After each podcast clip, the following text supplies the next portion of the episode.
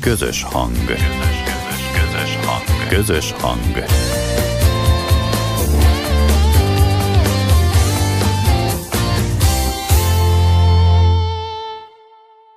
Most már ne tekert tovább. Kezdődik a délelőtti Siesta magazin.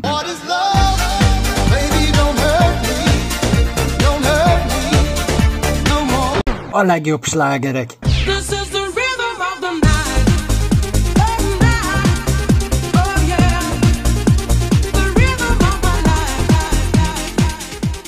Itt a délelőtti Siesta magazinba.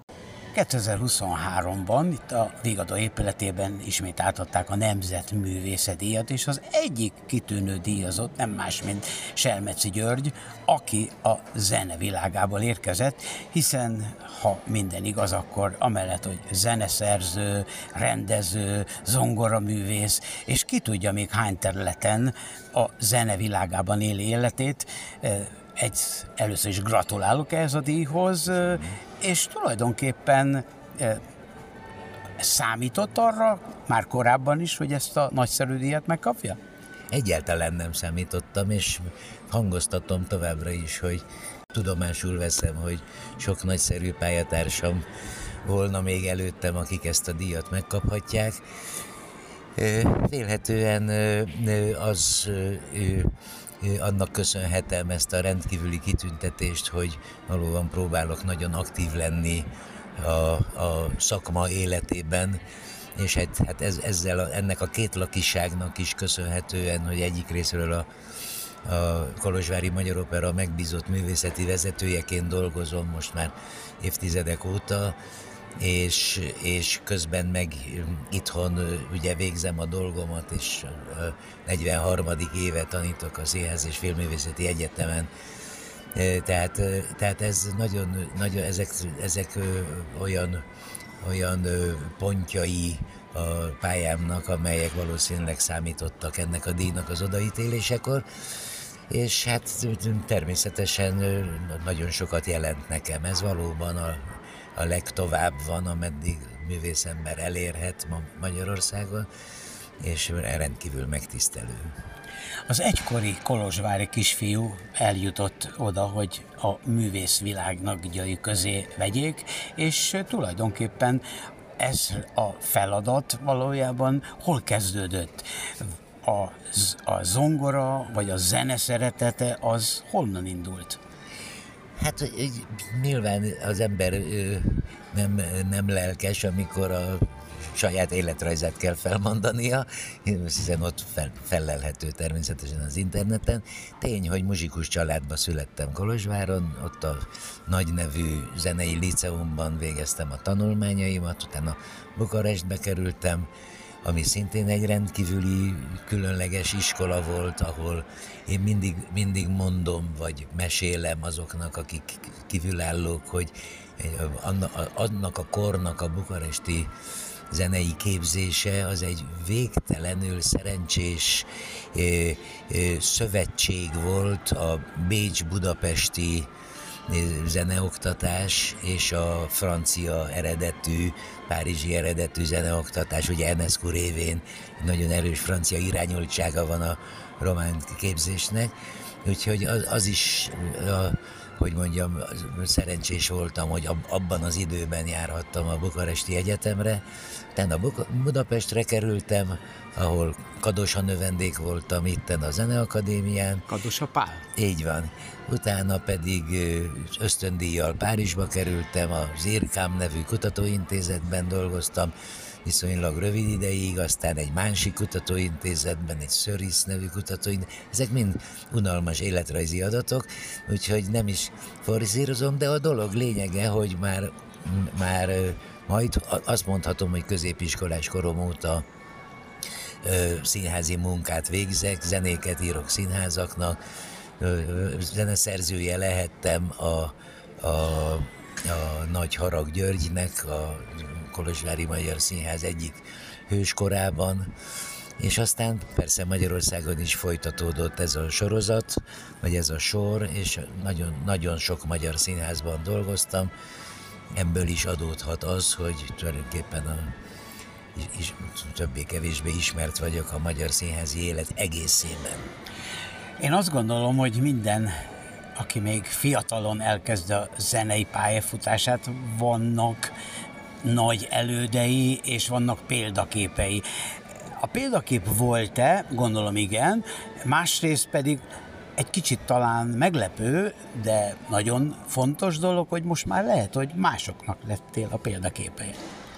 Igen, hát ez, ez az utóbbi, ez egy nagyon szerencsés végkifejlet, és hogyha így van, én, én köszönöm a sorsnak, de természetesen nagyszerű mestereim voltak, már Kolozsváron is nagyszerű mestereim voltak, és aztán, aztán ö, ö, Bukarestben, Párizsban sok, ö, sok ö, csodálatos ö, ember vett a szárnyai alá, és bátran mondhatom, hogy, hogy a, egy bizonyos pontján a pályámnak el tudtam jutni oda, hogy összegezzem ezt a sokféle tudást, ezt a sokféle késztetést, amit a mesterektől kaptam, és valóban hát ez a munkámnak az egyik lényegi eleme, hogy ezt továbbadjam, és ha, ha ma már, ma már ugye sok, sokan vannak, akik mesterüknek tekintenek, ez a korral is bizonyos szempontból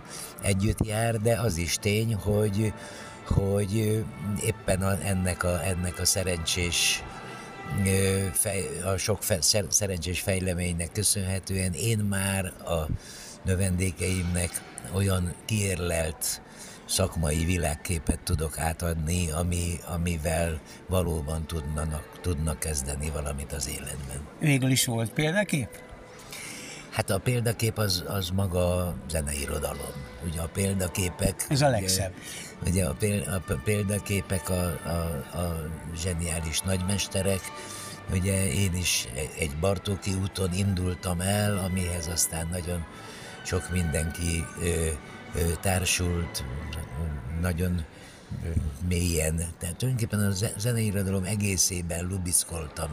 Nekem ez egy volt egy ilyen másik szerencsém, hogy a sors megadta azt, hogy a legesleg különféle kor, korokban, stílusokban, szerzők életművében turkálhattam, hogy ezt a kifejezést használjam egész életemben, és ilyen módon egyáltalán nem, nem gondolom pejoratívnak azt, hogyha egy szerző bizonyos értelemben ö, saját művészetébe olvasztja azokat a benyomásokat, amiket mondjuk egy, egy Sostakovics, vagy egy Richard Strauss, vagy egy, vagy egy Stravinsky hagy nyomokat ugye egy fiatal szerző életében. És mint hogy én már nem vagyok fiatal szerző, én ezeket a nyomokat bizonyos szempontból integrálni tudtam, és ebből áll össze az a, az a, az a stílus, amelyről eszünkbe juthat ugyan Bartók vagy Sostakovics,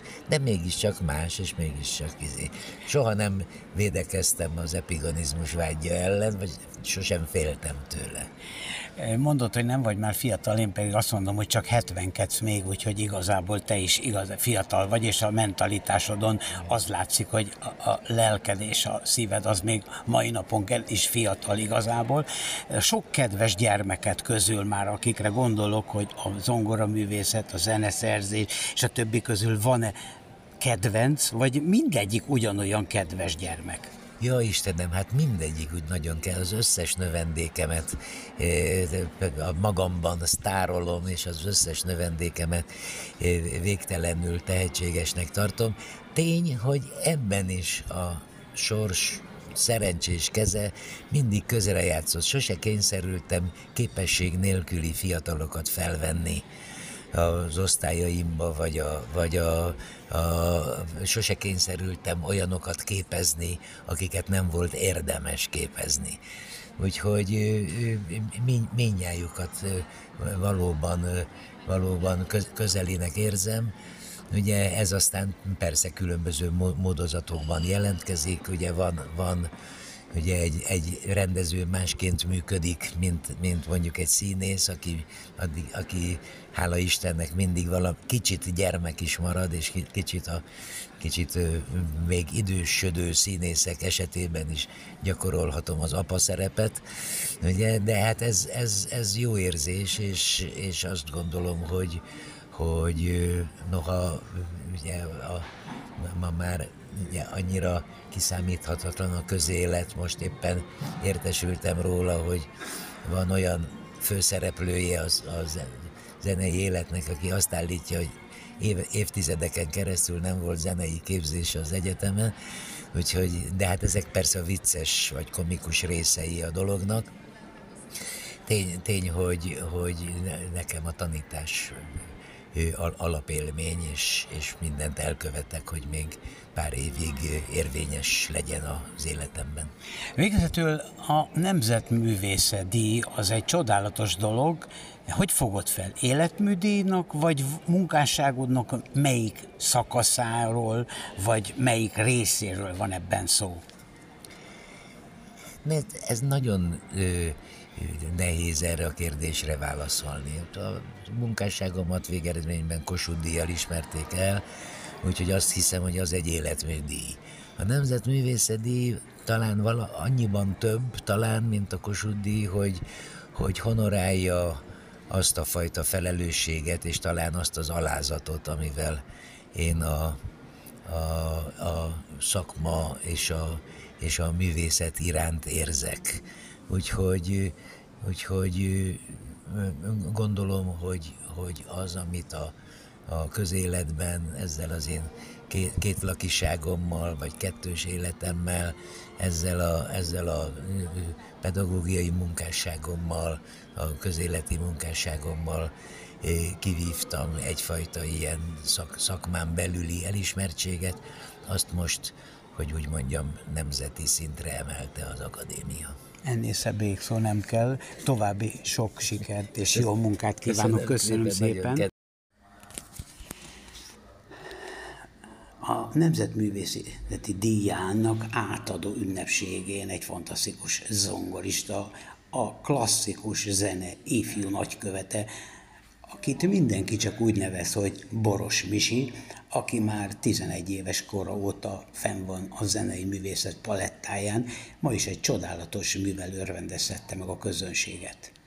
Fantasztikus élmény volt valóban ma fellépni, mégpedig Bach, Haydn és Bartók műveit játszva, azt hiszem, hogy a leges, legcsodálatosabb alkotók közé tartoznak, a művészeteket nézve általánosságban, tehát nem csak a zeneterén.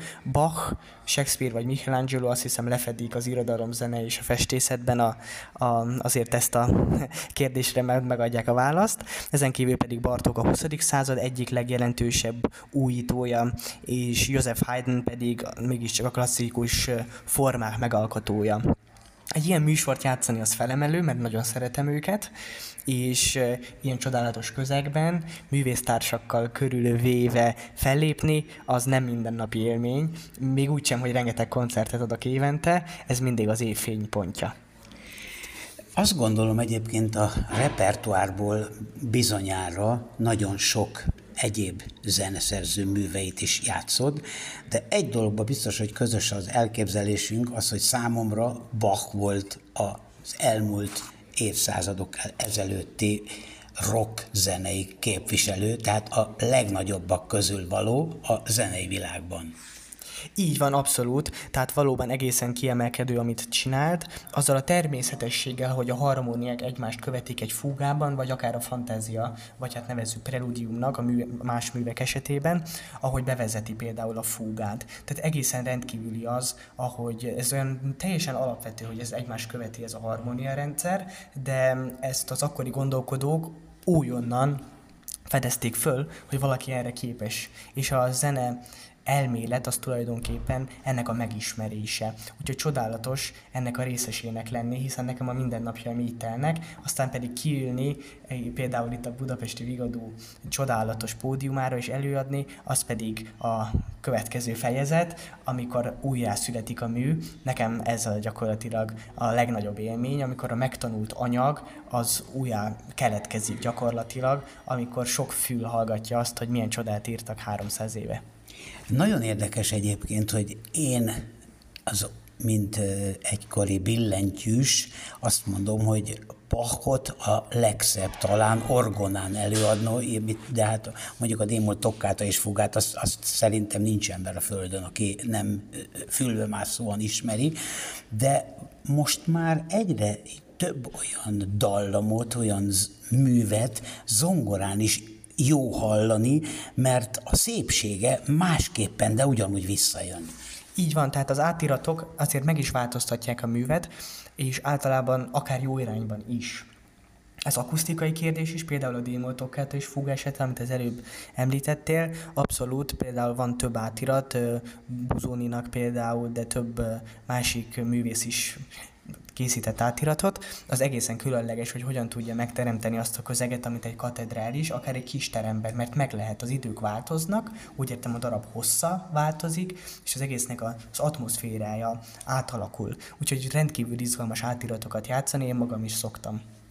Amikor elkezdted a zongorát, gondolom, hogy lehettél három-négy éves, vagy lehet, hogy még annyi se, úgyhogy nagyjából én azt gondolom, hogy egy gyerek, ha látja, hogy ott valaki egy zongorát kezel, vagy egy zongorán játszik, és elnyeri az érdeklődését, azt gondolom, hogy az már egy életre szóló szerelem is lehet. De amikor te 11 évesen megnyerted ezt a csodálatos díjat. Na, attól kezdve tulajdonképpen egy-két nagyobb ugrással egész a Müncheni zeneművészeti főiskoláig, gyakorlatilag amelynek talán még most is tagja Igen. vagy, úgyhogy akkor jól értesült voltam. Igen, abszolút teljes mértékben, valóban a Virtuózok az egy csodálatos esemény volt, a legelső évad, amikor karácsony előtt zajlódott a felvétel sorozat, és amikor a tévébe került, csodálatos élmény volt nekem, például pont most megtisztelt ma jelenlétével Vásári Tamás is bennünket,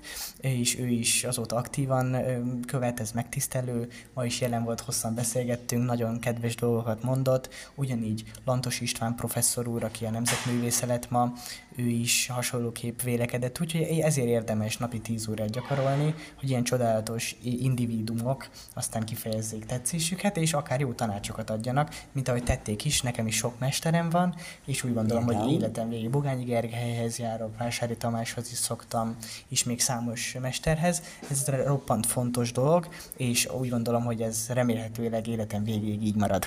Nem titok, hogy kaptál nem régen, hát lehet, hogy már régebben, de egy, egy gyönyörű zongorát Bogányi Iványi Gergely támogatásával.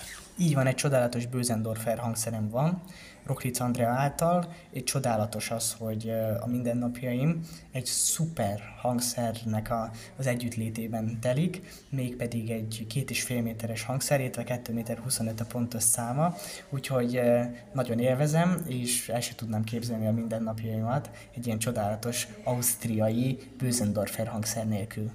Nem titok az sem, hogy itt most vendégművész voltál, viszont a, a díjazottak mellett azért te is egy többszörös díjazott vagy, úgyhogy melyik díjadra vagy legbüszkébb?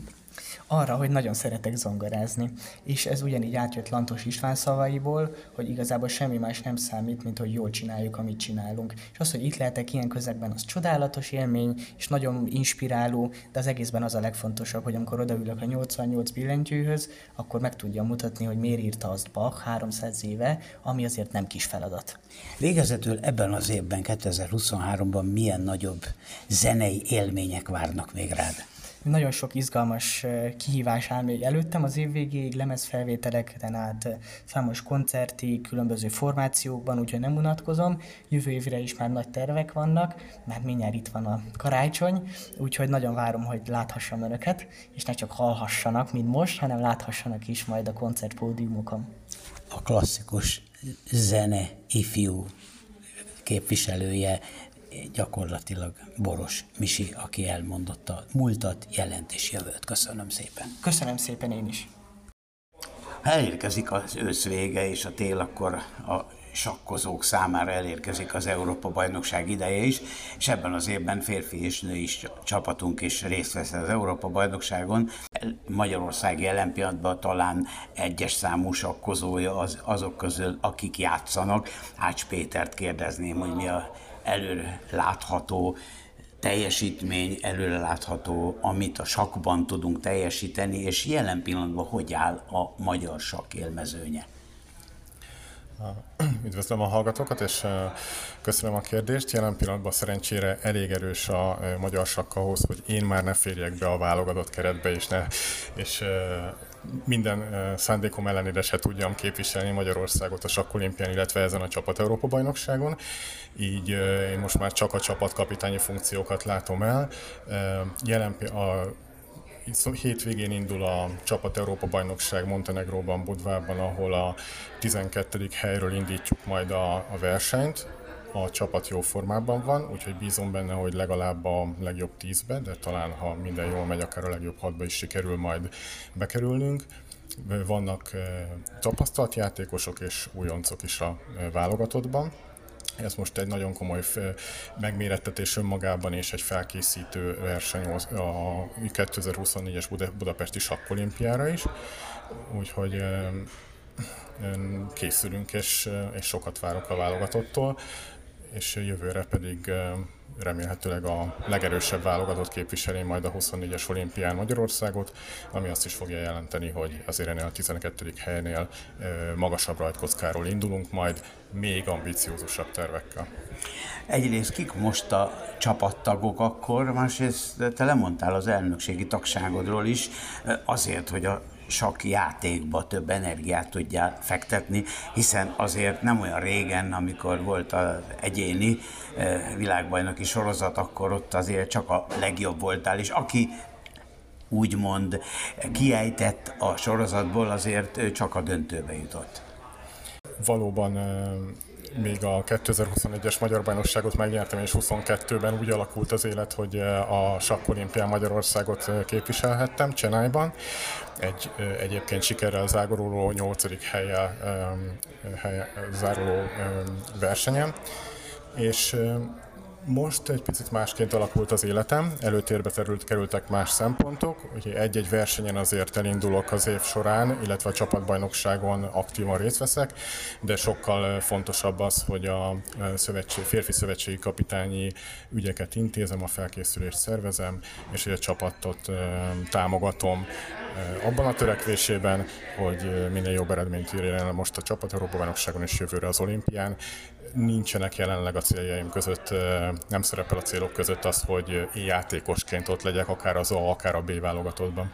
És akkor most kik alkotják a férfi csapatot? A Gledura Benjamin, Balog Imre, ő, ő újonc, ő most játszik először felnőtt válogatott versenyen, de 2600 fölött van elképesztő eredményei vannak az utolsó, utóbbi időben. Gledura Benjamin pedig nem is kell bemutatnom, ő folyamatosan hozza az eredményeket a magyar saknak. Rajtuk kívül Bánusz Tamás, aki a nyolcadik helyre repítette tavaly a válogatottat egy kiváló teljesítménnyel a Csenei Sakkolimpián ez Erdős Viktor, aki az első táblán folyamatosan stabilan tartja a felnőtt válogatottban a nála papíron erősebbeket, már hosszú évek óta nyolcszoros felnőtt válogatott, és Kozák Ádám, aki fiatalként elő, első alkalommal kerül be így a felnőtt válogatottba, de folyamatosan megy előre, már közel van a 2600-as élőpontszámhoz. Meg, merném azt kockáztatni, hogy a tudása már meg is van hozzá. Milyen időbeosztás szerint játszunk a sakkolimpián? A klasszikus időbeosztás 90 perc, 30 másodperc, vagy 90 perc az első 40 lépése, és utána újabb 30 percet kapnak a játékosok, és minden egyes megtett lépés után 30 másodperc hozzáadás. Akkor azt várjuk a csapattól, soha nem az eredmény számít máshol, de a sakban azért nagyon is számít az eredmény, hiszen végül is ez a csapat adja majd a gerincét a jövő évi sakkolimpiának, tehát mi az elvárás? Legjobb tízbe kerülés. És a vágy, vagy a cél, az pedig a legjobb hat. E, Gondolom azért valami jutalom is jár érte, hogyha a cél teljesül. A- Az állami jutalmazási rendszer szerint ugye a csapat Európa bajnokság ugye esetén eh, csak az első hármat díjazzák, úgyhogy ez a titkos remény, természetesen nem teszünk le róla, hogy ha már oda megyünk, de a célokat azért reálisan kell kitűzni, úgyhogy eh, első hatba jutás esetén, vagy egy jó eredmény esetén lesz más jutalmazási megoldás. Végezetül e, talán nem meglepő a kérdés, hiszen mindig felmerül ez, Polgár Judit már nem, de Léko Péter Almási, vagy valaki még a régiek közül elképzelhető, hogy jövőre visszatér? Nem tartom kizártnak, sőt bízom benne. A Polgár Judit és Almási Zoltán esetén erre nem látok igazán reális esélyt, de Rékó Péter esetén ez még nem, ez még nem kizárt. Ács Péter, az időnk lejárt, köszönjük szépen! Köszönöm. Irány Montenegro. Holnaptól kezdődik a Sakk Európa bajnokság, amiben ez a magyar csapat tulajdonképpen a, legalábbis a jelentős része, hiszen az első, második tábla mindenféleképpen itt van, és, és tulajdonképpen egy ötfős csapatból ketten hiányoznak, de első táblán Erdős Viktor fog szerepelni, Neked nem ismeretlen már az első tábla valójában, mert voltál már első táblán a magyar válogatottban. Hanyatszor veszel részt ezen Európa-bajnokságon sakban, és hogy látod, a, milyen a mezőny, milyen a magyar csapat? A Csapat Európa bajnokságon azt hiszem ez lesz a, a ötödik alkalom, hogy játszok. Ugye 2013-ban kerültem be először. A, a, a, akkor az első táblán már akkor is tudtam játszani, akkor egy taktikai összeállítás volt, és azóta ö, többször éltünk ö, ö, ezzel a ö, taktikai elemmel, ugye volt a második táblás is, ö, ö, két ízben azt hiszem, Úgyhogy ö, nekem kifejezetten ö, ez a ö, része motiváló, és ugye a játékstílusomból adódóan is e- ez a legtestrezállóbb ö, feladat számomra, hogy a magas táblákon erős játékosok ellen ö, tudjak megmérkőzni, és ezt remélem, ezt a tudásomat idén is megtapasztalatomat tudom majd kamatoztatni. Az ellenfelekről most annyi, hogy az oroszok ugye uh, illetve az ukránok se váratlanul nem tudnak uh, játszani. De a mezőny többi része azért uh, uh, elég, elég jó, tehát uh, uh, ugye 12 vagyunk a, a kezdő listán, de azért mi bízunk abban, hogy tehát alapvetően hogy az első tizet prób- lőjük be, lőttük be magunknak, de azért én titkon bízok egy sokkal jobb eredménybe is. Egy kis szerencsével simán a top 6-ba kerülünk, de hát ugye mindenkinek a titkos vágya azért, hogy egy érmet az ember megcsípjen, de realitása nagyon kevés van, de azért nem szabad gondolatilag elzárkózni ettől a dologtól, mert akkor tényleg nem fog soha teljesülni, úgyhogy igyekezni fogunk, és uh, szerintem mindenki lelkesen, meg felszabadultan fog érkezni a versenyre. Azt hiszem, hogy a legmagasabb élőpontszámod neked van, de a második tábla jutott, ez taktikai összeállítás, gondolom. Igen, valahogy nekem van a legnagyobb élőm, ami eléggé meglepő, de ö, igen, ez egy taktikai összeállítás. Ö, volt róla szó, hogy én játszom esetleg az egyes táblán, de ö, úgy vélt a kapitány és a, a többi játékos is úgy véltük, hogy jobb, hogyha én hátrébb játszok.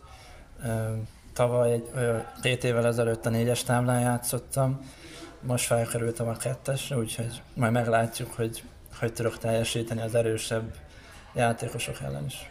Gledora Benjamin, aki valójában már félig az életednek egyik részét már Amerikában töltöd.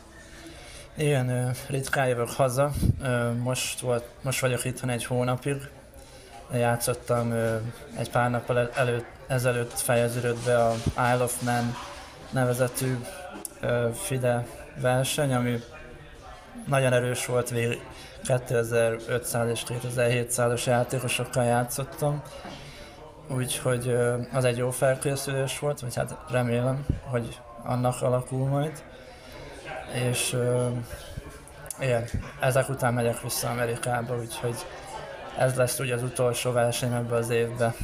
itt, itt legalábbis Európában a csapat ifjú Benjaminja, aki azt hiszem, hogy hát valójában eh, eh, Kozák Ádám, azért te vagy a legfiatalabb ebbe a csapatba, gondolom én, vagy, té- vagy tévedtem. Úgyhogy eh, neked most kivárható ellenfélnek, hiszen te nem, nem az első, második táblán fogsz játszani, hanem valószínűleg a negyediken, esetleg a harmadikra is föl tudsz kerülni, de azért neked már egy olyan élményed lehetett fiatal korodban, hogy egy világbajnokkal együtt vacsoráztál. Anandra gondolok. Igen, igen, van tapasztalatom erős játékosokkal a játékban. Alapvetően úgy gondolom, hogy az én szerepem a csapatban az lesz, hogy a harmadik, a negyedik táblán próbálják értékes győzelmeket szerezni a csapat számára. Ahogy Viktor is említette, én is hiszek abban, hogy az éremre van esélyünk, még hogyha 12. kiemeltek is vagyunk, ezáltal objektíve a 10-ben végzés egy remek ö, szereplés lenne, de úgy gondolom, hogy az érmet kell kitőzni célnak a csapatnak, és ö, ehhez szeretnék én is hozzájárulni most a debutálásommal a csapatban. Az, egy magyar játékos fog játszani a románoknál, Rapport Ricsi személyében. Gyakorlatilag melyiktek fog vele játszani, ha összekerültök? Benji nagyon szeretne a Ricsi ellen játszani, a, a legendásan erre, a, erre az eseményre már már évek óta. Nem, nem, nem, nem. Nem, valószínű, valószínű fogok ellene játszani. Annak ellenére, hogy én a Ricsivel rengeteget dolgoztam, amikor uh, még fiatal volt, illetve szekundáltam is neki több alkalommal. Uh, de nyilvánvalóan uh, uh, próbálunk uh,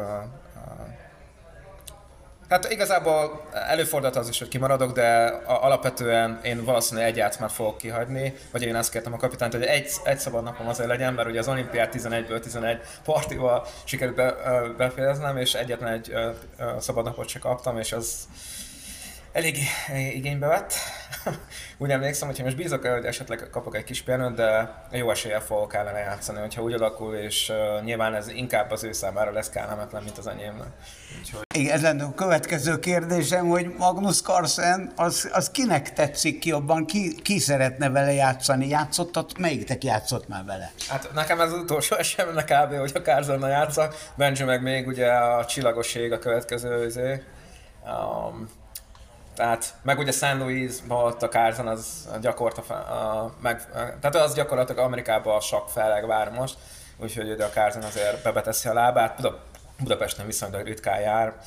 Talán még jövőre lesz egy kis esély, de idén meg most lenne, úgyhogy ha meg tudom ragadni az alkalmat, hogy játszok a Carson ellen, Uh, tehát tök mindegy, hogy fehér, feketével tudnék játszani, lehetne az lila is, vagy, vagy valami színes sakk is, akkor is leül kellene nagyon szívesen összecsapással.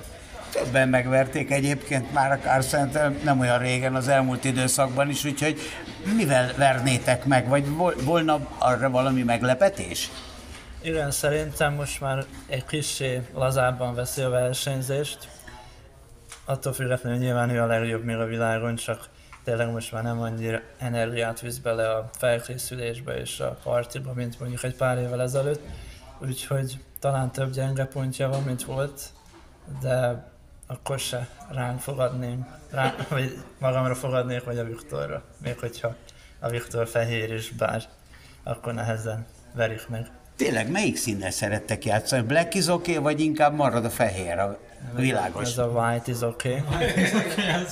Igen, a fehér szín az remek. Ja, a feketében járok, de a fehéret választom, ha sakra van szó. Tudjátok, hogy volt egy időszak néhány évvel ezelőtt, amikor azt mondták, hogy a fekete az a, de milyen, a sakk az milyen igazságtalan játék, hogy mindig a világos kezd, és akkor valaki kitalálta azt, hogy majd eldöntik dobókockával vagy sorshúzással, hogy melyik kezdi a mérkőzést, a világos vagy a sötét. Mit szóltok ehhez? Mekkora őrület ez? Úgy vagyok vele, hogy ha én biztos, hogy ö, nem játszanék feketével úgy, hogy én kezdek. Tehát az, az olyan jellegű zavart kelt a rendszerbe, akkor inkább átülök a másik oldalra, és akkor annak úgy van értelme. Tehát ez tehát lehet bohóckodni, de azért a saknak a komolyságát én szeretném megtartani, legalább az alapszabályok szempontjából. Tehát. Igen, hát a, hogyha fekete kezdene fehér helyett, akkor a fekete lenne fehér, nem kezdve nincs értelme logikailag. Már sakkozói szempontból egyetértek veletek teljes, teljes Én értem, mértékben. hogy ebből miért van probléma egyébként most a világpolitikai szempontjából nézve, hogy de lehetne egyébként, hogyha ebből mások problémát vélnek felfedezni, hogy ezek fehér, meg fekete, meg hogy mit tudom én, van ez a white privilege, meg hasonló hülyeség, akkor át meg, megváltoztatjuk a színeket, hogyha ez problémát jelent, és akkor nem tud senki sem belemagyarázni semmit majd a dologba, de az igazság, hogy ez a saknak a hagyománya évezredekben nyúl, vagy évezredek, azért azt talán nem, de évszázadok, Évszázadok. vagy pró- próbál. De azért tényleg van komoly hagyománya a saknak, és így alakult, uh, miért akarjuk ezt uh, megváltoztatni egy, egy uh, ezt a- az alapvetően teljesen neutrális hagyományt, tehát úgy érzem, hogy ez a része szerintem azért maradjon.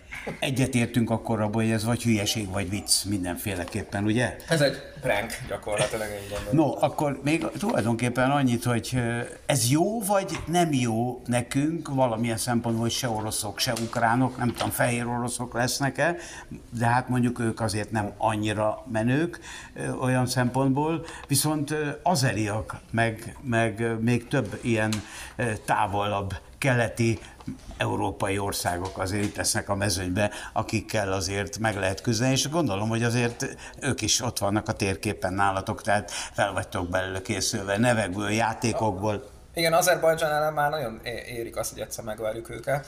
Ugye 2017-ben vezettük a csapat Európa bajnokságot, és nagyon szoros meccsen, sajnos két parti is, tehát jobban álltunk, az egyikbe elvesztette a Ricsi, és akkor utána Fetszon meg túlerőltette, és így kikaptuk 3 1 és így kikerültünk a vezető pozícióból. Illetve a Szlovéniában is, azt hiszem 2-2 lett a végén, de Benji nyert egy zseniális partot az utolsó táblán, de sajnos a Bánc Tominak nem ment a, aznap, és elvesztett egy normális állást, ott el, elnézett egy taktikát, és hogy már nagyon a vegyünkben van, és a, a, az azeri csapat ilyen szempontból, és ugye nyilván sokkal esélyesebbek, meg ők az egyes sorszámmal, de eddig mindig partiba voltunk velük, és mindig a, valahogy a szerencse elpártolt tőlünk, és most bízom benne, hogy ha meglepetést tudunk okozni, akkor remélem az azerieket most már elkapjuk egyszer. Hát akkor good luck, ahogy, ahogy te mondtad, ho- mindez hozzá, és hát én, ha bármilyen mondani valótok van, van még az Európa bajnoksággal kapcsolatosan, azt én boldogan hallgatnám. Köszönjük szépen. Köszönjük, köszönjük az interjút. Men, uh, hajrá magyarok!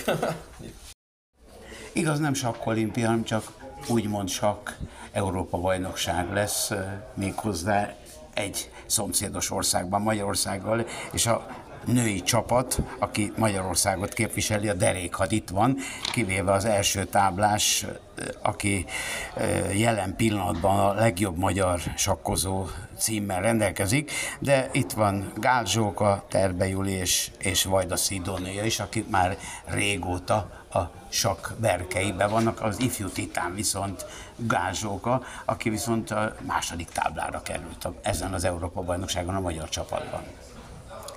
Uh, igen, a második táblán fogok játszani, hiszem, hogy óriási kihívás lesz számomra, de hát ig- igazából azt csak a verseny után uh, fogjuk megtudni, hogy jó, uh, jól sikerült-e. Aki viszont a legtapasztaltabb ebben a csapatban, úgymond, aki már legalább 5-6 Európa bajnokságon is részt vett, vagy akár több világ esetén is, vagy a Szidónia, hogy áll ez a nagy verseny előtt. Hát én minden ilyen csapatversenynek nagyon örülök. Két évvel ezelőtt egyes tábla voltam, ha jól emlékszem, most elvileg tartalék, de lényegben mindegy ki hol játszik, hiszen egy csapat vagyunk. Terbéből mindig kettő van, általában most azonban csak egy van, úgyhogy a kettőtök közül általában neked van több élőpontszámod, vagy pedig te vagy a jobb kettőtök közül, de ő nyeri a bajnokságot. Hát ez mindig nehéz kérdés.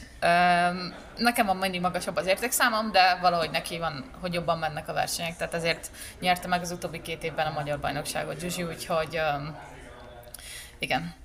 Én viszont most egy nagyon erős versenyről érkeztem ide, csak egy pár napot tudtam pihenni, de ez egy nagyon-nagyon jó bemelegítés volt, nagyon jól játszottam, úgyhogy bízom benne, hogy tudom erősíteni a csapatot. Úgy tudom, hogy csináltatok már egyesületet is, és gyakorlatilag életetek a sakk most már. Ö, saját egyesületünk nincs, ö, sakkiskolánk van, ahol van rengeteg tanítványunk, főként hobbistákkal, illetve felnőttekkel ö, foglalkozunk, de mindig van egy-egy versenyző tanítványunk. Úgyhogy igen, mindenem a sakk.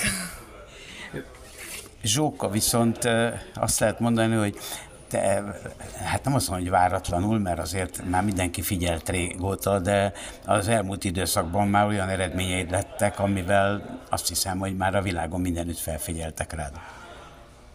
Ö, igen, én nagyon szeretek sakkozni, és ezt csinálom nap mint nap, úgyhogy nagyon örülök, hogy a csapattagja lehetek. Egyébként, ha jól tudom, de lehet, hogy nem jól, hogy nem jársz nappali tagozatos iskolába, hanem magántanuló vagy? Az Ajki Bródi Imre gimnáziumba járok, ahol Az magántanuló van. vagyok. Nem, Ajka. Ajkán lakom, Veszprém vármegye, és uh, ott az Ajkai Bródi Imre gimnáziumba járok, ahol magántanuló vagyok, ami azt jelenti, hogy vizsgázok uh, évente vagy fél évente. Most holnap már a helyszínen lesztek, és mindjárt megindulnak a versenyjátszmák. Nyilván nem azt kívánom, hogy elmondjad a taktikádat, de azért milyen típusú sakkjátékot képviselsz magad szerint? Hát ez egy nagyon nehéz kérdés, hogy ki milyen stílusban szeret játszani.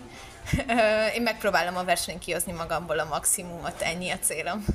Én már arra gondoltam, hogy mikor valaki stratégiai játékos, van, aki támadó, van, aki inkább óvatosabb, és akkor védekező játékot játszik, vagy például Polgár Juditot azért szeretem az ő Fischer-szerű játékot, amiben, amiben brilliáns megoldások vannak. Persze Polgári Edith teljesen más szinten játszott, viszont szerintem a saknak minden részében nagyon jó, hogyha, hogyha minden részéhez értünk, és szerintem ez is ugye a, a, a cél, hogy mindegyik részében a sakban el tudjunk igazodni. Tulajdonképpen itt van egy kicsi lány is, talán ő is már sakkozik, de hát akkor anyuka az egyben sakkjátékos, meg még neveli is a jövő sakkozóit. Igen, igaziból nekem is vannak tanítványaim, de a kislányom ő az iskolában is tanul sakkot, és ő magától kezdett el játszani, aztán itt már elég sok verseny játszott idén, és ő nagyon szeretne sok játékos lenni, úgyhogy támogatjuk, amivel tudjuk.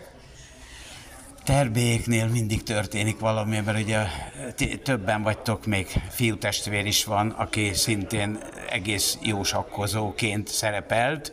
Most nem tudom, hogy most éppen hogy játszik, de valamikor ő is részt vett még annak idején, amikor eljöttetek ö, arról a nagyon szép repülőtér melletti kis helységből. Már nem jártok oda? De szoktunk még hazajárni, igen, hárman vagyunk testvérek. Péter a bátyám, neki olyan 1800 körül van az értékszáma, ő is sakkedzéseket tart. Ő nagyon jól megtalálja a hangot a fiatal gyerekekkel, úgyhogy nagyon jól meg tudja őket tanítani saknak az alapjaira, és akkor utána szokta továbbadni nekünk. Ö, Kumondarasra haza szoktunk járni, ott, van, ott laknak még mamáék, úgyhogy időnként azért hazamegyünk, de őszintén meg kell mondjam, Budapestet jobban szeretem. Mikor gondoltátok arra tesóddal, mert ugye valamikor felköltöztetek Budapestre, és aztán végül is még egyetemet is végeztetek, ha minden igaz, a testnevelés egyetemenre jártatok, saktanszékre, ha minden igaz.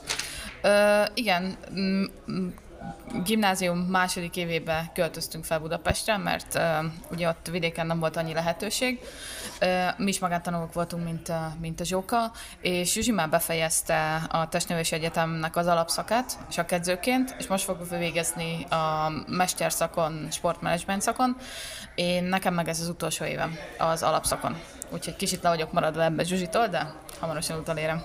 Te hogy képzeled a, a sakk pályafutásod mellett azért nyilván, mint elmondtad, magántanuló vagy, de csak sakkozó szeretnél lenni, vagy a csakot azt idézőjelbe tettem természetesen, vagy mellette valami más polgári szakmát is, ugye, mert most előtted a világ, és én kívánom azt, hogy tényleg vezércser legyen, vagy vezér, úgy mondjuk, tehát az vezér az akárhogy is nézzük, az királynő, tehát nő, nőről van szó mindenféleképpen, tehát hogy arra készülsz, vagy esetleg még, még nem tudod, csak a sakk és más. Nekem a sakka legeslegelső az életemben, ezt imádom csinálni, viszont emellett szeretnék egy, egy diplomát, valamiért. De az, hogy miért, azt mindegy. Ö, azt majd meglátom, hogy, ö, hogy miért. Ahhoz ugye 16 éves vagyok, úgyhogy azt majd később is el lehet dönteni. Nem sokára érettségizel. Persze, kettő év. Igen, majd utána. De nálam a sakkozásra. Sakkolimpia, mit vártok a csapattól és magatoktól? Szerintem a legfontosabb, hogy a játékosok kihozzák magukból a maximumot. A sakkolimpia meg jövőre lesz, úgyhogy ezt megint majd meglátjuk. Természetesen a kérdésem az a sakk Európa bajnokságra vonatkozott. Ja. A sakk olimpia az meg jövőre lesz, de azt mi rendezzük. Ö, akkor az Európa-bajnokság? Az Európa-bajnokságon is nekem szintén ugyanaz a véleményem, hogy maximumot kihozzuk magunkból, és akkor meglátjuk, hogy mire elég. Igen, hát lényegében ez egy nagyon jó felkészítő verseny a jövő évi sakkolimpiára, úgyhogy ö, most nem mondhatjuk ki, hogy éremért megyünk, viszont egy nagyon jó felkészítő verseny, úgyhogy beleadunk mindent, aztán meglátjuk, ki tudja. Szerintem azt nem mondhatjuk, hogy éremélmény, de ki kell mondanunk, hogy éremélmény, mondjuk legfeljebb nem sikerül. Jaj, jó. Hát ö, szerintem az a legfontosabb, hogy csapatként jól tudjunk szerepelni, úgyhogy ha éppen valakinek egy rosszabb napja van, akkor a másik jobban bele tudja adni a, a teljesítményét, úgyhogy bízom benne, hogy ez egy nagyon jó csapat lesz, nagyon jól együtt tudunk dolgozni, és bízok a csapatkapitányunkba is, úgyhogy Szerintem azért a tízbe benne leszünk mindenképpen, és nagyon örülnék neki, hogyha a hatba tényleg sikerülne bekerülni. De hát ugye, ahogy a sajtótájékoztatón is beszéltük, ez egy nagyon-nagyon szoros verseny, tehát ugye amikor legutoljára játszottunk a csapat elbén, ugye az utolsó fordulón dönt el, hogy éppen negyedikek leszünk, vagy tizennegyedikek, úgy remélem most negyedikek leszünk legközelebb. A pszichológiai felkészítésben ti valamelyiktek részt vesz, mert most már egyre divatosabb a sportban. Én a magam részéről persze azt állítom, hogy valaki, ha pszichológiailag rendezni tudja saját magát, akkor nincs szükség pszichológusra, de nem ezt mondják a különböző sportágokban. Nekem van sportpszichológusom, a Harsanyi Szabolcs Gergővel dolgozom már nagyon-nagyon sok ideje, és szerintem nagyon hasznos a sportpszichológus. Én nem járok így kifejezetten pszichológushoz, viszont rengeteg önismereti könyvet elolvastam, és fejlesztem magam ilyen területen, és úgy gondolom, hogy nagyon sokat segít. Tehát érdekes módon leginkább a kudarc feldolgozásában, tehát hogy az ember vesztett part után ne omoljon össze, tehát érdemes vele foglalkozni mindenképp.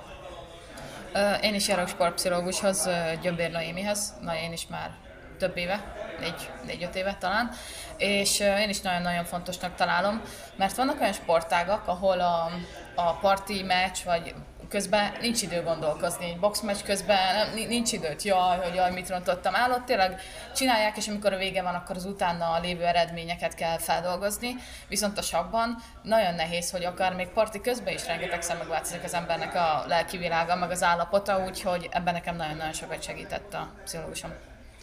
És végezetül kezdődik a sok Európa-bajnokság, hogyha azt mondják, hogy lépjük meg az első lépést, akkor neked mi az első lépés? Hát ez attól függ, milyen színnel vagyok. Hát az első lépés te kezdesz. Megnyitásban, aki a megnyitás, az mindig világos, ugye? Én nagyon sokat játszottam már az egy 20 RF3-at, de mostanában léptem D4-et is, úgyhogy azt majd meglátjuk ellenféltől függően, hogy esetleg más nyitok el, vagy maradok az eddigi megszokottaknál. Hát, amit a, az edző mond, azt fogjuk lépni. Tehát ez lényegében mindenkinek van a szekundása és edzője, és ez nem is a mi döntésünk. Tehát mi játékosként elfogadjuk, amit az edző tanácsol, és azt lépjük. Vagy a szövetségkapitány. Hát, inkább az edző.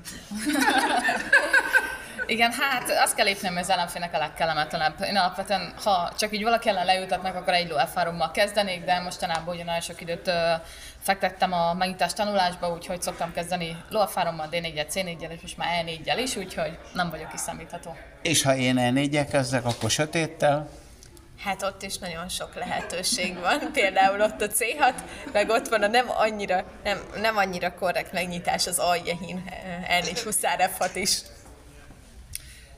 Hát nekem is benne van a Karokán a repertoáromban, és lényegében én már minden nyitást kipróbáltam életem során, úgyhogy lesznek még meglepetések. Tehát azt még mi magunk se tudjuk pontosan, hogy mit fogunk lépni.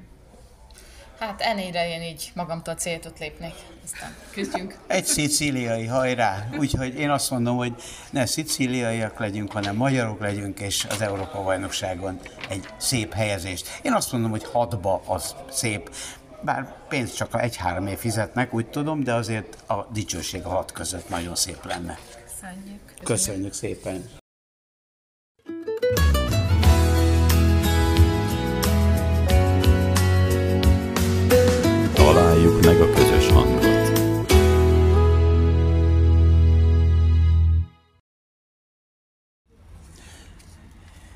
Szép napra virrat Budakeszi, hiszen egy fantasztikus épület, egy gyönyörű úszoda nyitotta meg a kapuit, és akiről elnevezték ezt az úszodát, az szintén Magyarország egyik igazi sport történelmi személyisége, hiszen 1973-ban Belgrádban lett egy koronázatlan, illetve meg is koronázott királya a vegyes úszásnak.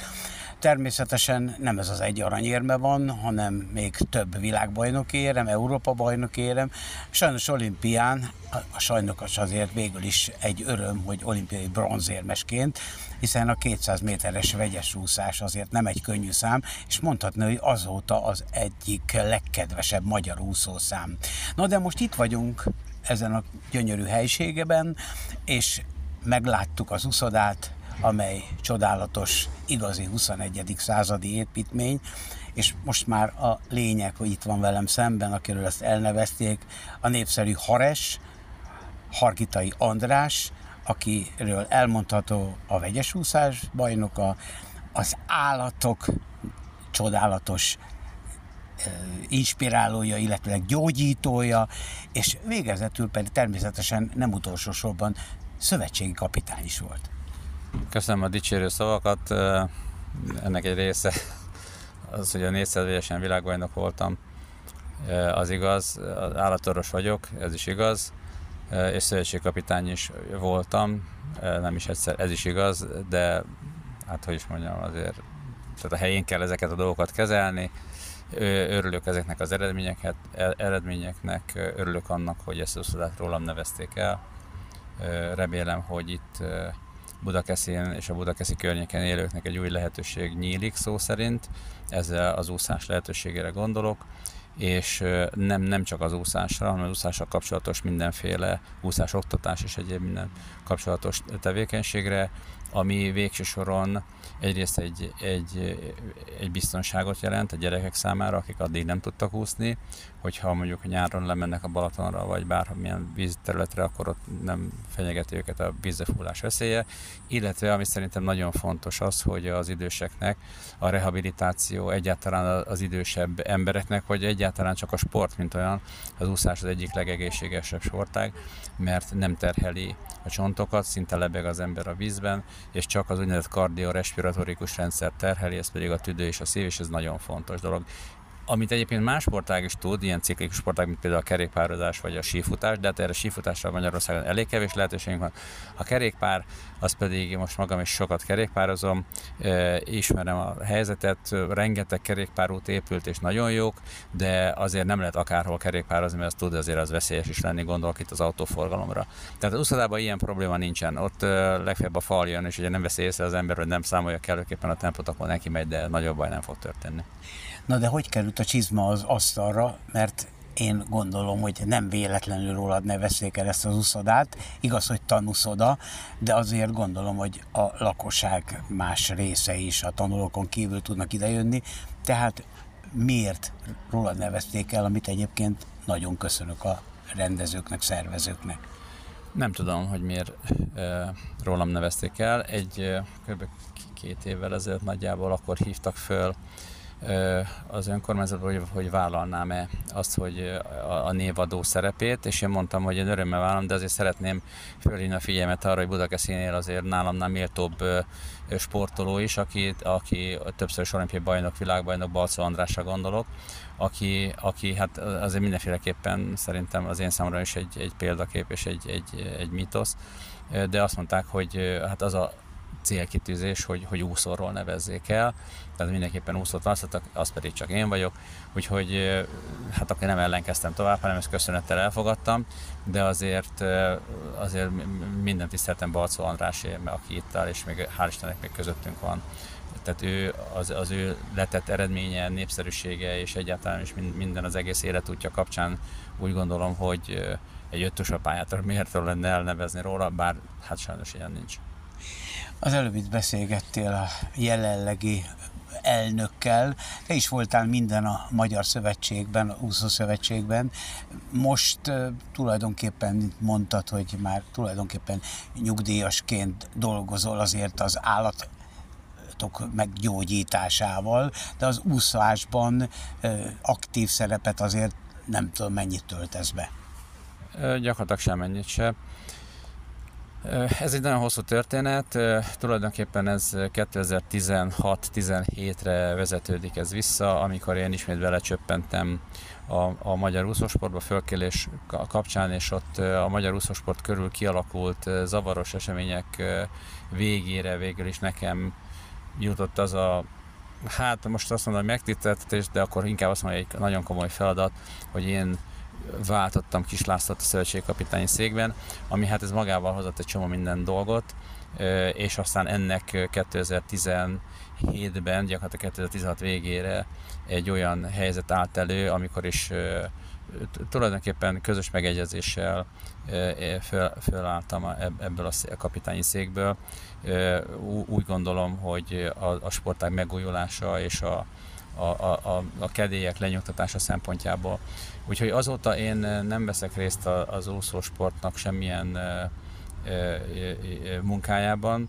Örömmel látom, hogy azok a kedélyek, amik annak idején elképesztő viharokat kavartak és, és hullámokat vetettek, hogy ezek megnyugodtak, az úszósport eredményes, az úszósport továbbra is azon a pályán halad, amit korábban.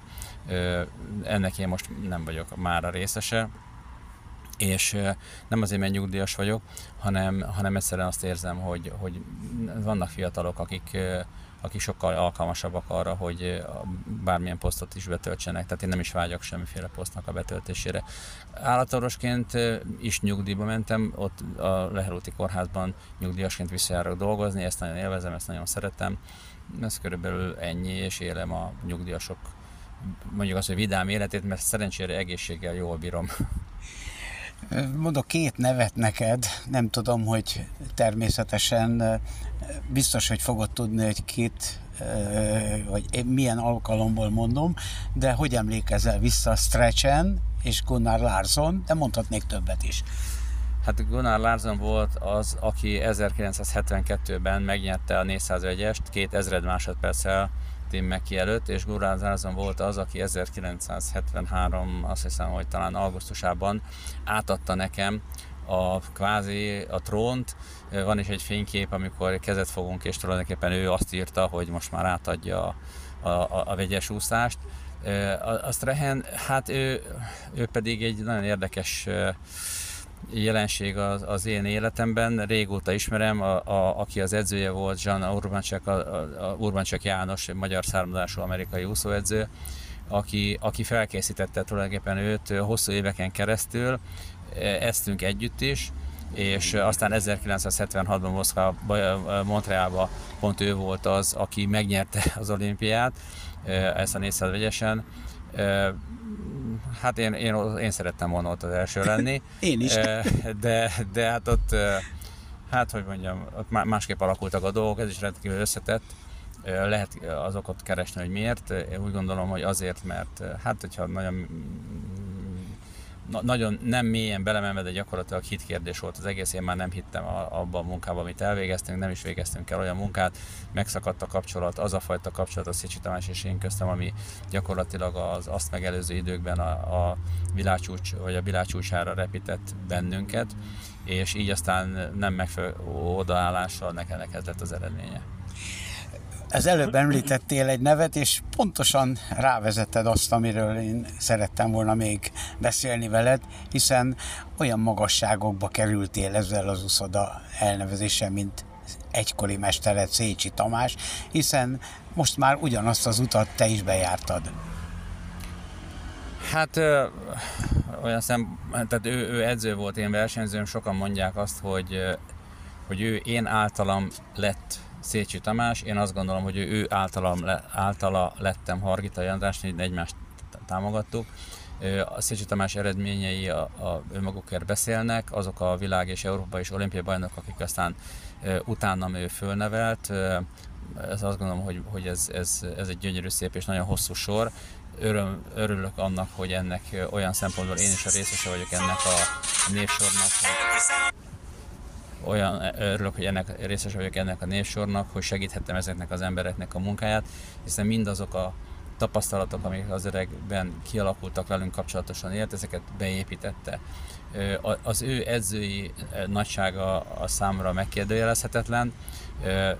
Most éppen azon vagyok, hogy összefoglaljak egy olyan könyvet, amit vele kapcsolatban is írnék, ami tulajdonképpen engem nagyon régóta foglalkoztat, pontosan vele kapcsolatban, vagy hogy a, a, azoknak a, a szülőknek, nevelőknek, edzőknek, azoknak az embereknek, akikre gyerekek vannak bízva, tanítványok vannak bízva, hogy meddig mehetnek el a tanítványoknak a, a ösztökélésében, ha úgy tetszik, segítésében ahhoz, hogy elérjék azokat az eredményeket, amit az edző vagy az, az bennük lát.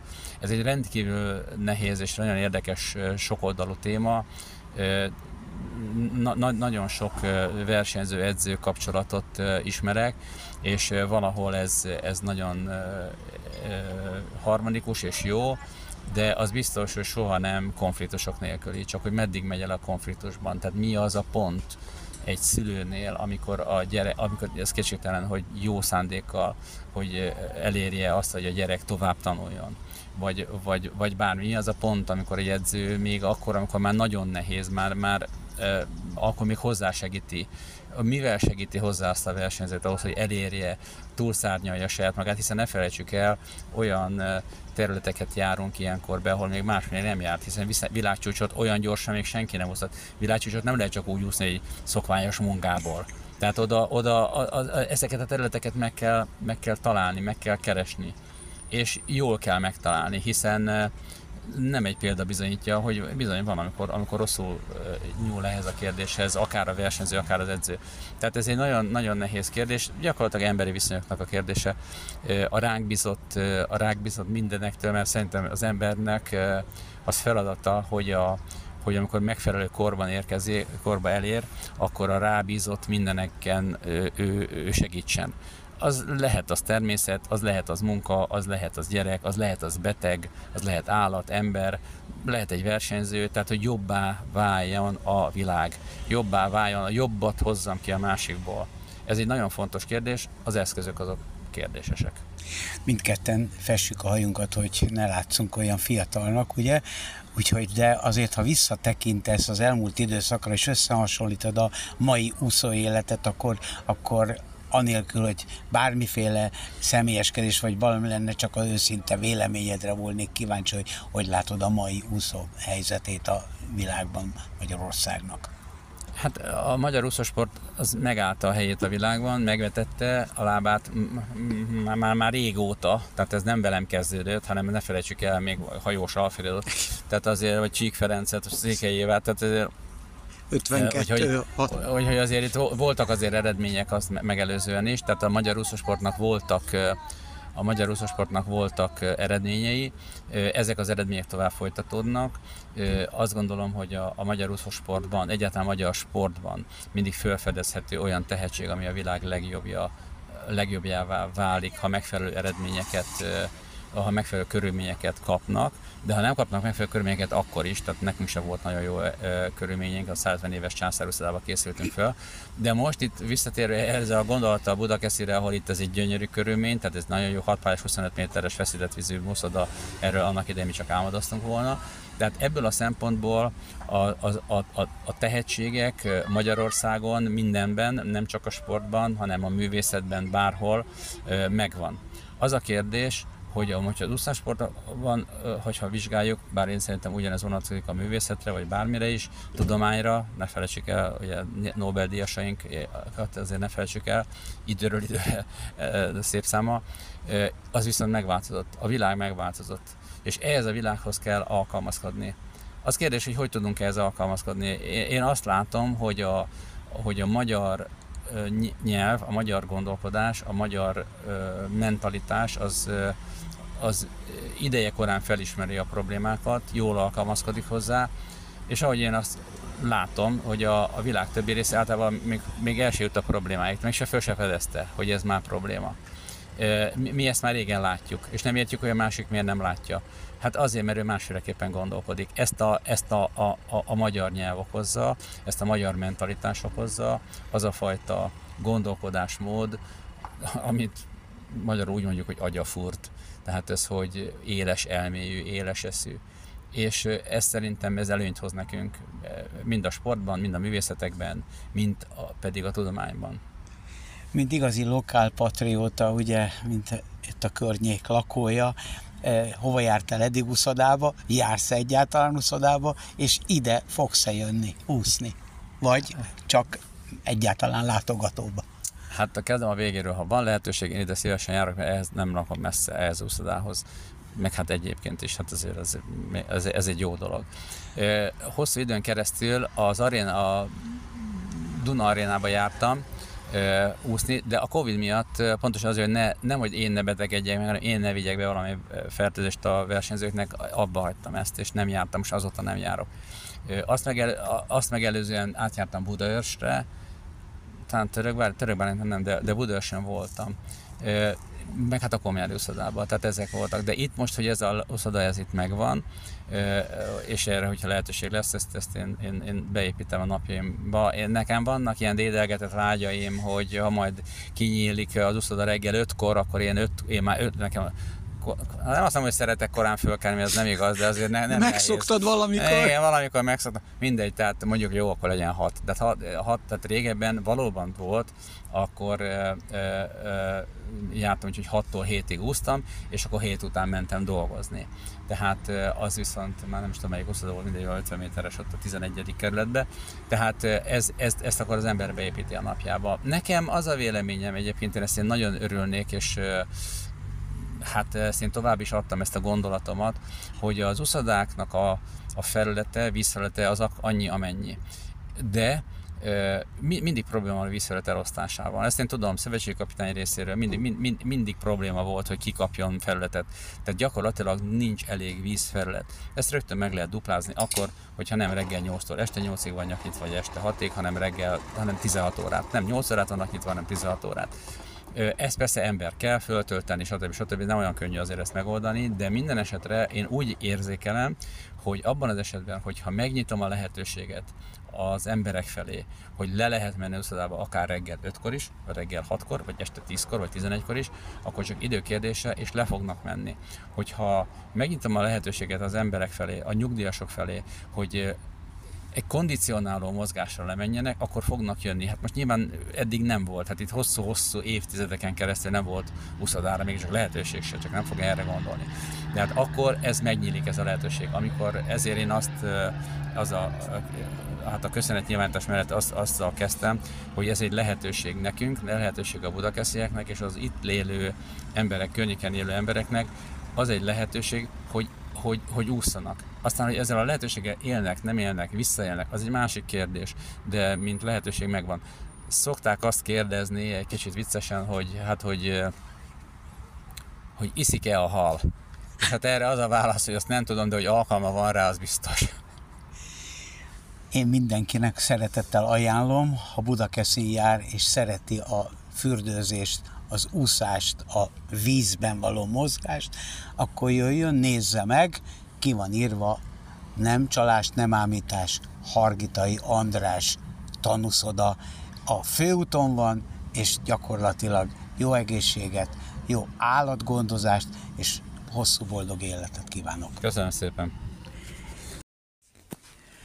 2023-ban már igazán felértékelődnek a szabad területek, és a szabad területeknek a beépítésével különböző ipari, technológiai épületek épülnek az országban mindenfelé. A nagyvárosok közelében ezért talán Budapest ezek közül az egyik legfrekventáltabb hely. Ecsésen vagyunk, ahol egy gyönyörű bokréta ünnepségen különböző zászlókkal együtt felkerült a bokréta a legmagasabb pontra. Logisztikai központnak induló csarnokból végül is egy ilyen épület épült, vagy készül, amiből majd néhány év múlva, 2025-26 táján megindul majd a termelés is. Lőrinc hadnagy Tibor. Tibor, aki ennek a projektnek az egyik vezetője. Nyilván egy ilyen rendezvényen az ember nagyon emelt állapotban van, hiszen annak idején két évvel ezelőtt kezdtük a projektet, és közműveket szokott először a, a menedzser ilyenkor fejleszteni a területre, és már ott nagyon sok fennakadás volt. Viszont egyre több segítséget kaptunk önkormányzattól, és a különböző hatóságoktól, és így elindíthattuk magát a projektet, de akkor még egy logisztikai projektet álmodtunk meg, erre szereztünk építési engedélyt.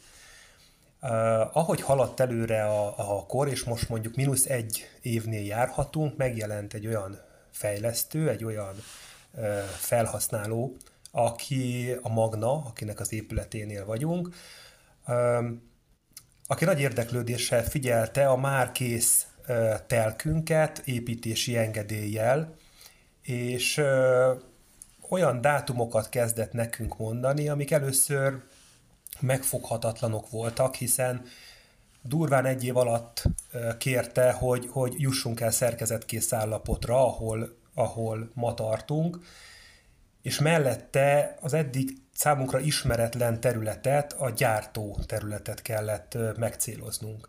Tehát nekünk, mint fejlesztőknek mindenképpen egy nagy kihívást jelentett, hogy hogy fogunk profilt váltani, hogy fog a, a,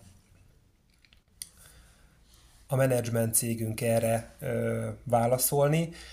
Viszont a Magnába egy, egy nagyon jó partner találtunk, nagyon ö, segítőkészek voltak, és rengeteg beszélgetés után kialakult egy olyan koncepció, amivel ez a logisztikai csarnok, ez átalakulhatott gyártócéggé. Miért fontos ez? Talán azért fontos, mert egy nagyon nehéz időszakot kezdtünk meg, nagyon bízunk benne, már a közepén vagyunk, és, és a, a, a következő év már a kilábalást jelenti, Viszont mindenképpen átalakul a gazdasági szerkezet, és látjuk, hogy azok a klasszikus logisztikai cégek, akikre mi mindig fejlesztettünk, visszahúzódnak, vagy éppen már elég csarnok áll rendelkezésükre, hogy végezzék a tevékenységüket. Köszönhető ez a Covid-nak, ahol nagyon fellett a logisztikai piac növelve, és rengeteg csarnokapacitást építettünk nekik. De visszakanyarodva a Magnára és a gyártó részre, így ez a cég és ez, a, ez az épület összetalálkozhatott. Egy logisztikai csarnok tudott átalakulni gyártói csarnokká, és ennek most már a szerkezetkész állapotánál lehetünk. A helyzet az, hogy most tulajdonképpen egy kicsit, mintha pusztán lennénk, tehát legalábbis itt a közelben nincsenek épületek, de itt a tervek szerint, nagyobb beruházás szerint közlekedési útvonalak, kerékpár útvonalak, de talán még lakónegyed is fog épülni? Ez körülbelül egy 30 éve ipari zóna, 60, több mint 60 hektár, és, néme, és egy kevés rekreációs terület foglal helyet még a közepén 6 hektár területen. A lakossági zóna az körülbelül egy 3-400 méterre kezdődik innen, Viszont alapvetően az építkezésünk, és ez talán a puszta jellegét ezért kölcsönzi itt, ahol most állunk, a legvégén kezdődik el. Tehát innen visszafelé be fog épülni minden egyes négyzetméter. Itt több mint 205 ezer négyzetméter, tehát több mint 20 hektár ö, csarnok foglal majd helyet. Ezekből a nagy 15 méteres csarnokokból, és mellette a, a, terület egy másik részén még további kis csarnokokat A raktárad fantázia névre hallgató kis csarnokok, amik a KKV szektornak épülnek, körülbelül 40 ezer négyzetméter fognak ott még elfoglalni, tehát körülbelül 4 hektár beépített csarnok területünk lesz még pluszba. Így ez a teljes, több mint 60 hektáros terület, ez teljesen be fog épülni, körülbelül 40-42 százalékos beépíthetőséggel, körül, körülötte gyönyörű szép zöld területek lesznek, az épületek tetejére szolárt termez, te, tervezünk, és hát hogyha ha a szabályozás megengedi, szeretnénk majd szélerőműveket is uh, telepíteni, illetve nyilván a, a, a, a, a teljes ipari park zöldé és, és, és élhetővé fog válni. Egy, egy, egy igazi um, termelőegység lenne, ami, ami, ami a legmodernebb, legnyugatibb képet kölcsönözni. Mondhatni azt, hogy egy komplet önellátó egység fog itt létrejönni, amiben tulajdonképpen logisztikai központ is megmarad, gondolom én valamilyen szempontból, de a, a, magával a munkákkal kapcsolatosan akkor az esetleg akár a különböző áram és a munkához szükséges egységeknek a létrejötte is megalakul majd, és akkor gyakorlatilag ez állami támogatással, vagy a környezetbeli esetleg például polgármester hivatal, itt a vecsés, vagy, vagy valaki támogatja ezt a dolgot, vagy teljes mértékben saját menedzseléssel jött létre? Mi, mint fejlesztők eddig nem kaptunk semmilyen állami támogatást, vagy önkormányzati pénzbeli támogatást, sőt, ugye nyilván nekünk mind adófizetéssel, mind más jellegű, akár közintézmények, akár infrastruktúra fejlesztéssel szoktuk támogatni az önkormányzatokat, tehát inkább egy output van, egy kimenetel van a, a mi részünkről az ipari parkok és az ipari vezetek fejlesztése miatt. Viszont maga az ipari park, tehát egyik oldal az elmondható, hogy mi pénzt nem igénylünk, és általában nem is kapunk, viszont pénzt szoktunk adni a fejlesztéseinkért és a fejlesztési potenciálért cserében. A energiák egy nagyon-nagyon jó kérdés. Ha most csak papíron kellene beszélnem, és nyilván ne kérje számon tőlem senki, de elvileg csak ez az épület, amit most felépítettünk, illetve szerketkész állapotban van, 37 ezer négyzetméter alapterületű, további 13 ezer négyzetméter potenciállal, tehát ez 50 ezer lesz, remélem, hogy a, a következő két évben hozzáfogunk a maradék terület felépítéséhez is. Erre annyi szolárenergia fér fel, amennyinek a magna maximum a kétharmadát vagy 70-80 százalékát tudja felhasználni. Tehát adott nagyon pozitív esetben itt nem is csak arról beszélünk, hogy önfenntartó és nullásra tudjuk kihozni az ipari parkot, hanem hogyha végigmegyünk azon az úton, amit nyilván a, a kormányzatnak különböző törvényekkel is alá kell támasztania, a szolártermelés, a befogadás, a hálózatok legyenek készek addigra, hogy visszatermeljünk a hálózatra, mi akár többet is tudunk termelni, mint amennyit elfogyasztunk. Két-háromszáz dolgozóról van szó, ezek a dolgozók betanított munkások lesznek, szakemberek lesznek, vagy ebben benne vannak esetleg irodai alkalmazottak, kikre számítanak? Ez egy, ez egy nyilván egy nagyon vegyes, hiszen több mint 3000 négyzetméter iroda fog épülni ehhez a 37 ezer négyzetméteres első ütemhez. Ebbe fognak helyet, helyet kapni az, az irodai dolgozók. Úgy gondolom, hogy ennek a számnak a fele irodai dolgozó, hiszen egy nagyon nagy irodai terület áll majd rendelkezésükre. Ökölszám szerint egyébként ebbe a 3000 négyzetméterbe akár mindegyik, mind a 300 irodai dolgozó is elférne maga a gyár a legmodernebb technológiával fog elkészülni, így úgy gondolom, hogy magához a gyártáshoz viszonylag kevés munkás fog kapcsolódni, legalábbis ha négyzetmétert nézzük, így inkább irodai munkásokról van szó. Alapvetően, amelyet hallottam, hogy egyelőre autóalkatrészekről van elsősorban szó.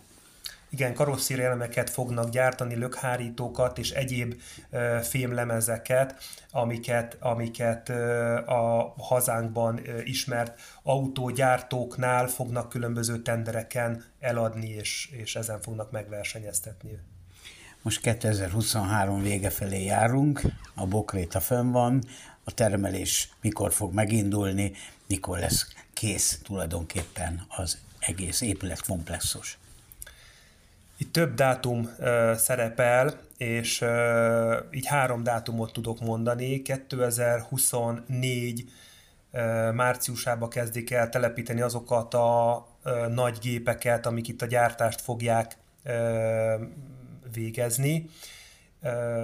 Ezt követően júliusban, 2024 júliusában lesz az épület teljesen beburkolva, teljesen átadva, akkor kezdik el feltölteni az irodai dolgozókat is, áram kerül az épületbe, tehát a funkcióját onnantól kezdi el ellátni, de még nagyon sok olyan gyártósort kell beállítania a Magnának, amivel a következő egy-másfél évet fogja majd eltölteni, és ezért hangzott el most a 2025 év vége, amikor is a teljes gyártás már a tesztüzem után be tud állni. Uram, nagyon szépen köszönöm, sok sikert a munkálatokhoz, és remélem az á, végleges átadáson ismét találkozunk. Én is bízom benne, nagyon szépen köszönöm. Az idei Várkert Bazár program ismét bővelkedik nagyszerű zenei produkciókban.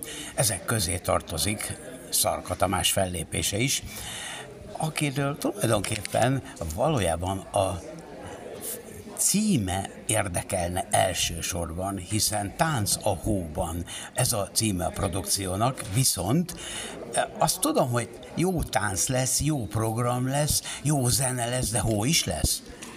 Hó, igen, mert a Tánc a hóban, ezt a dalt én uh, tulajdonképpen Abból kifolyólag írtam, hogy nem abban a hóban táncolunk, mint ami kint van, mert lehet, hogy nem lesz 9 hó, de ez a dal arról szól, hogy a mi lelkünkben benn bizony előfordul. A legnagyobb nyárban is, hogy esik a hó, és akkor abban a fájdalomban mi ha más nem, vagy legalábbis én úgy volt, hogyha esett a hó, mert nagyon esett akkor, amikor én ezt írtam, bennem a hó, akkor abban fájdalomban elkezdtem táncolni, erről szól a tánc.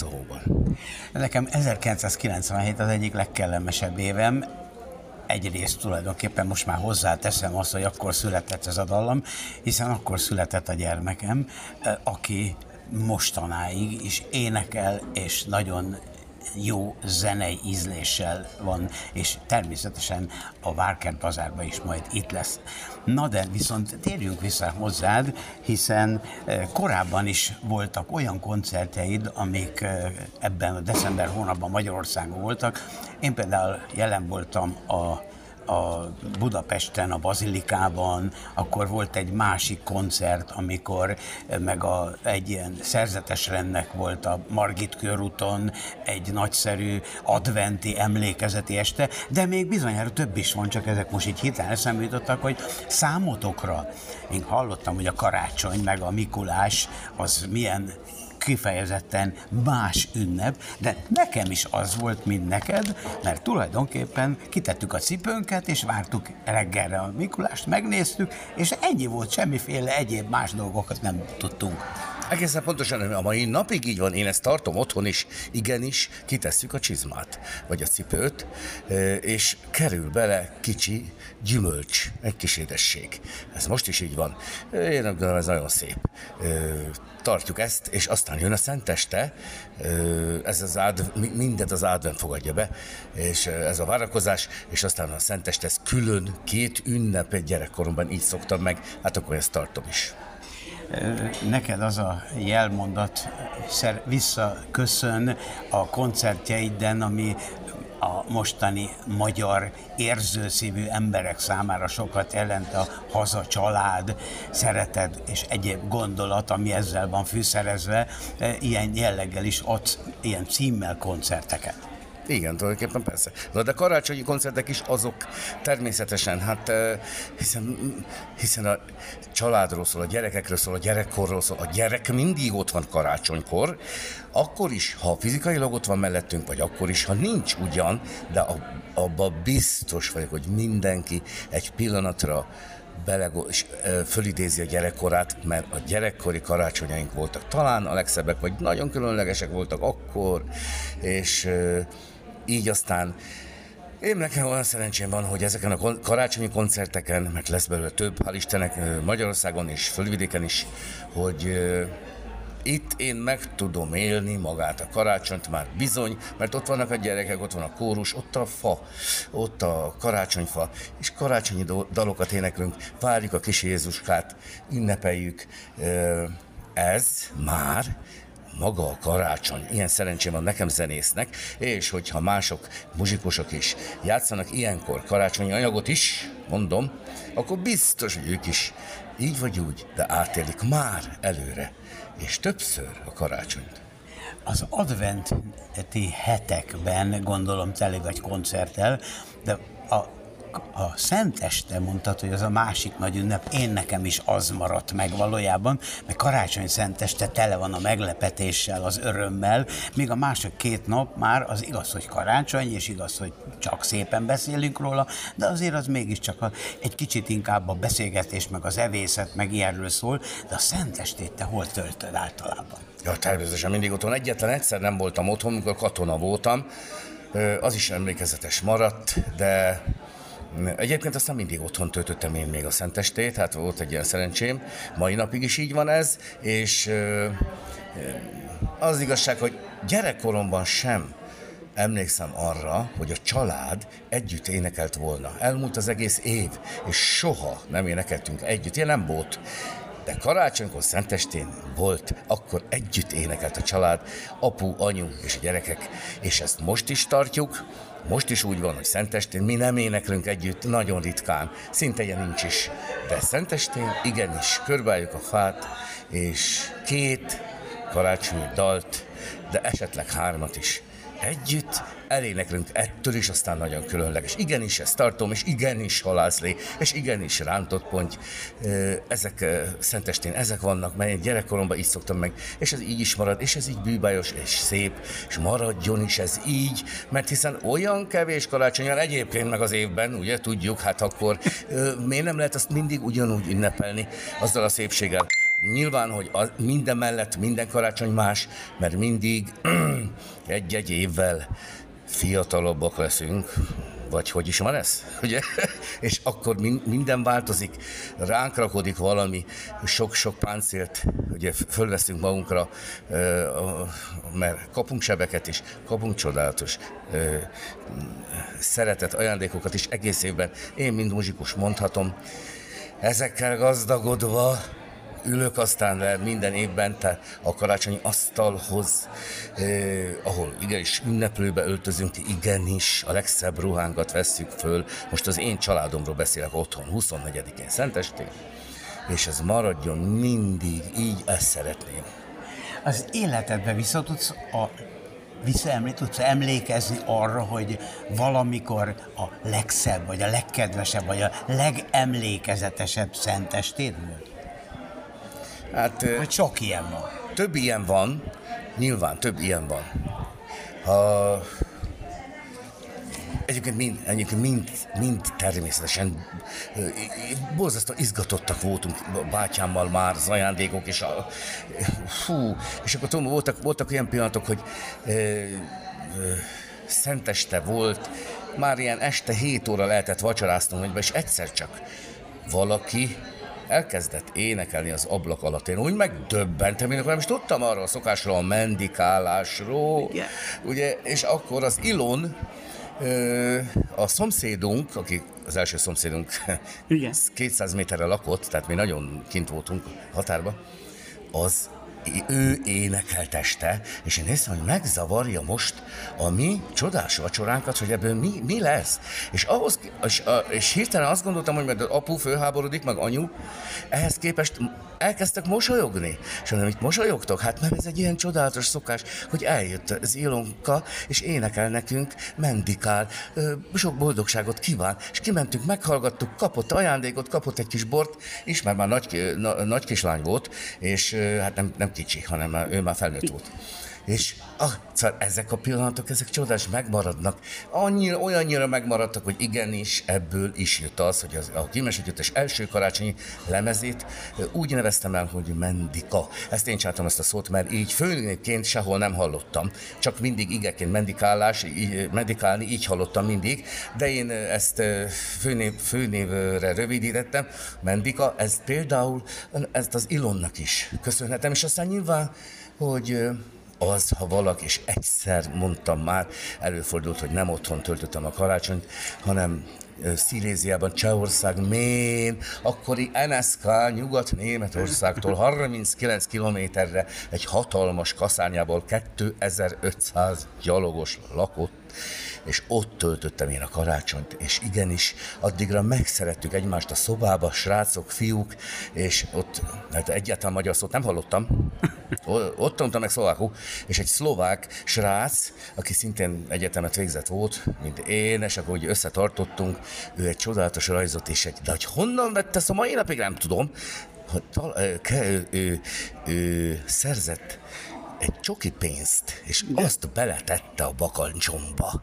És ez úgy meghatottam azon egy kis csoki pénzen. És aztán igen, hát ezek csodálatos dolgok, és hazagondolt, akkor aztán az ember hazakordul, és elérzékenyül, de hogy ne érzékenyül el, mert akkor jön rá, hogy van egy otthona, hogy az mit jelent. Nyilván csak akkor jövünk rá, ha eltávolodunk tőle, hogy mit is jelent, az teljesen automatikus nekünk, hogy, hogy boldogan élünk otthon, és akkor az, ugye, hogy honnan tudjuk, hogy milyen, hogy mennyire finom a méz, ha előtte nem kóstoltunk sót. Az, az nem lehet. És tulajdonképpen végezetül a legfontosabb, ugye, hogy december 9-én lesz itt a koncerted. Előtte egy héttel Szolnokon szintén lesz egy ilyen bemutató jellegű előadás de kik lépnek fel veled, és mi lesz a program? Igen. Hát csodálatos vendégeim vannak, két kórus is, a Szent Angéla iskolából, Semjénné Menus Gabriella és Sirákné Kemény Kinga vezetésével, és csodálatos természetesen, én is tudom, 7 vagy 8 tag, 8 leszünk most talán zenekarommal egyetemben. Lépünk föl, mindenkit szeretettel várunk, de nagyon jól fogynak, hál' Istennek a jegyek, ezt látom már. Ö, így, hát több mint 50-en leszünk a színpadon. Elfértek. El fogunk férni, remélem, de ott lesznek a gyerekek, ott leszünk mi, régóta gyerekek, és ott lesz a karácsonyfa is. A közönség is ott lesz, már pedig úgy látom, hogy ott lesz, akkor bezárul egy csodás kis kör arra a másfél órára. És akkor majd nyilván itt, így, akkor ott, kicsibe megszületik a csoda, amit úgy hívnak, hogy koncert boldog medikálást, boldog karácsonyt, Isten áldjon! Nagyon szépen köszönöm! A műsorunk együttműködő partnerei a segítő kutyánkat, szépségét és kikapcsolódását a Dogmopolite segíti. Dogmopolite, kutyapanzió, kutyakozmetika, kutyasétáltatás, aktív napközés, kutyakigépzés felsőfokon. Műsorunk támogatója az Ukkó Hungary Kft. Ukkó teja, a folyékony egészség. Önök a Siesta magazin műsorát hallották. Műsorunkkal legközelebb jövő héten találkozhatnak velünk ugyanezen a frekvencián. Munkatársaink voltak Bratkó József műsorvezető, Bratkóné Földesi Ágota szerkesztő, Domokos Gábor, Polgár Julianna, Rajecki Gabriella, Rákos Gábor, Tarcsi Géza. Műsorunkat megtalálhatják Facebook közösségi portálon, míg riportjainkat Spotify, valamint különféle podcast csatornáin hallgatható vissza. Tartsanak velünk legközelebb is!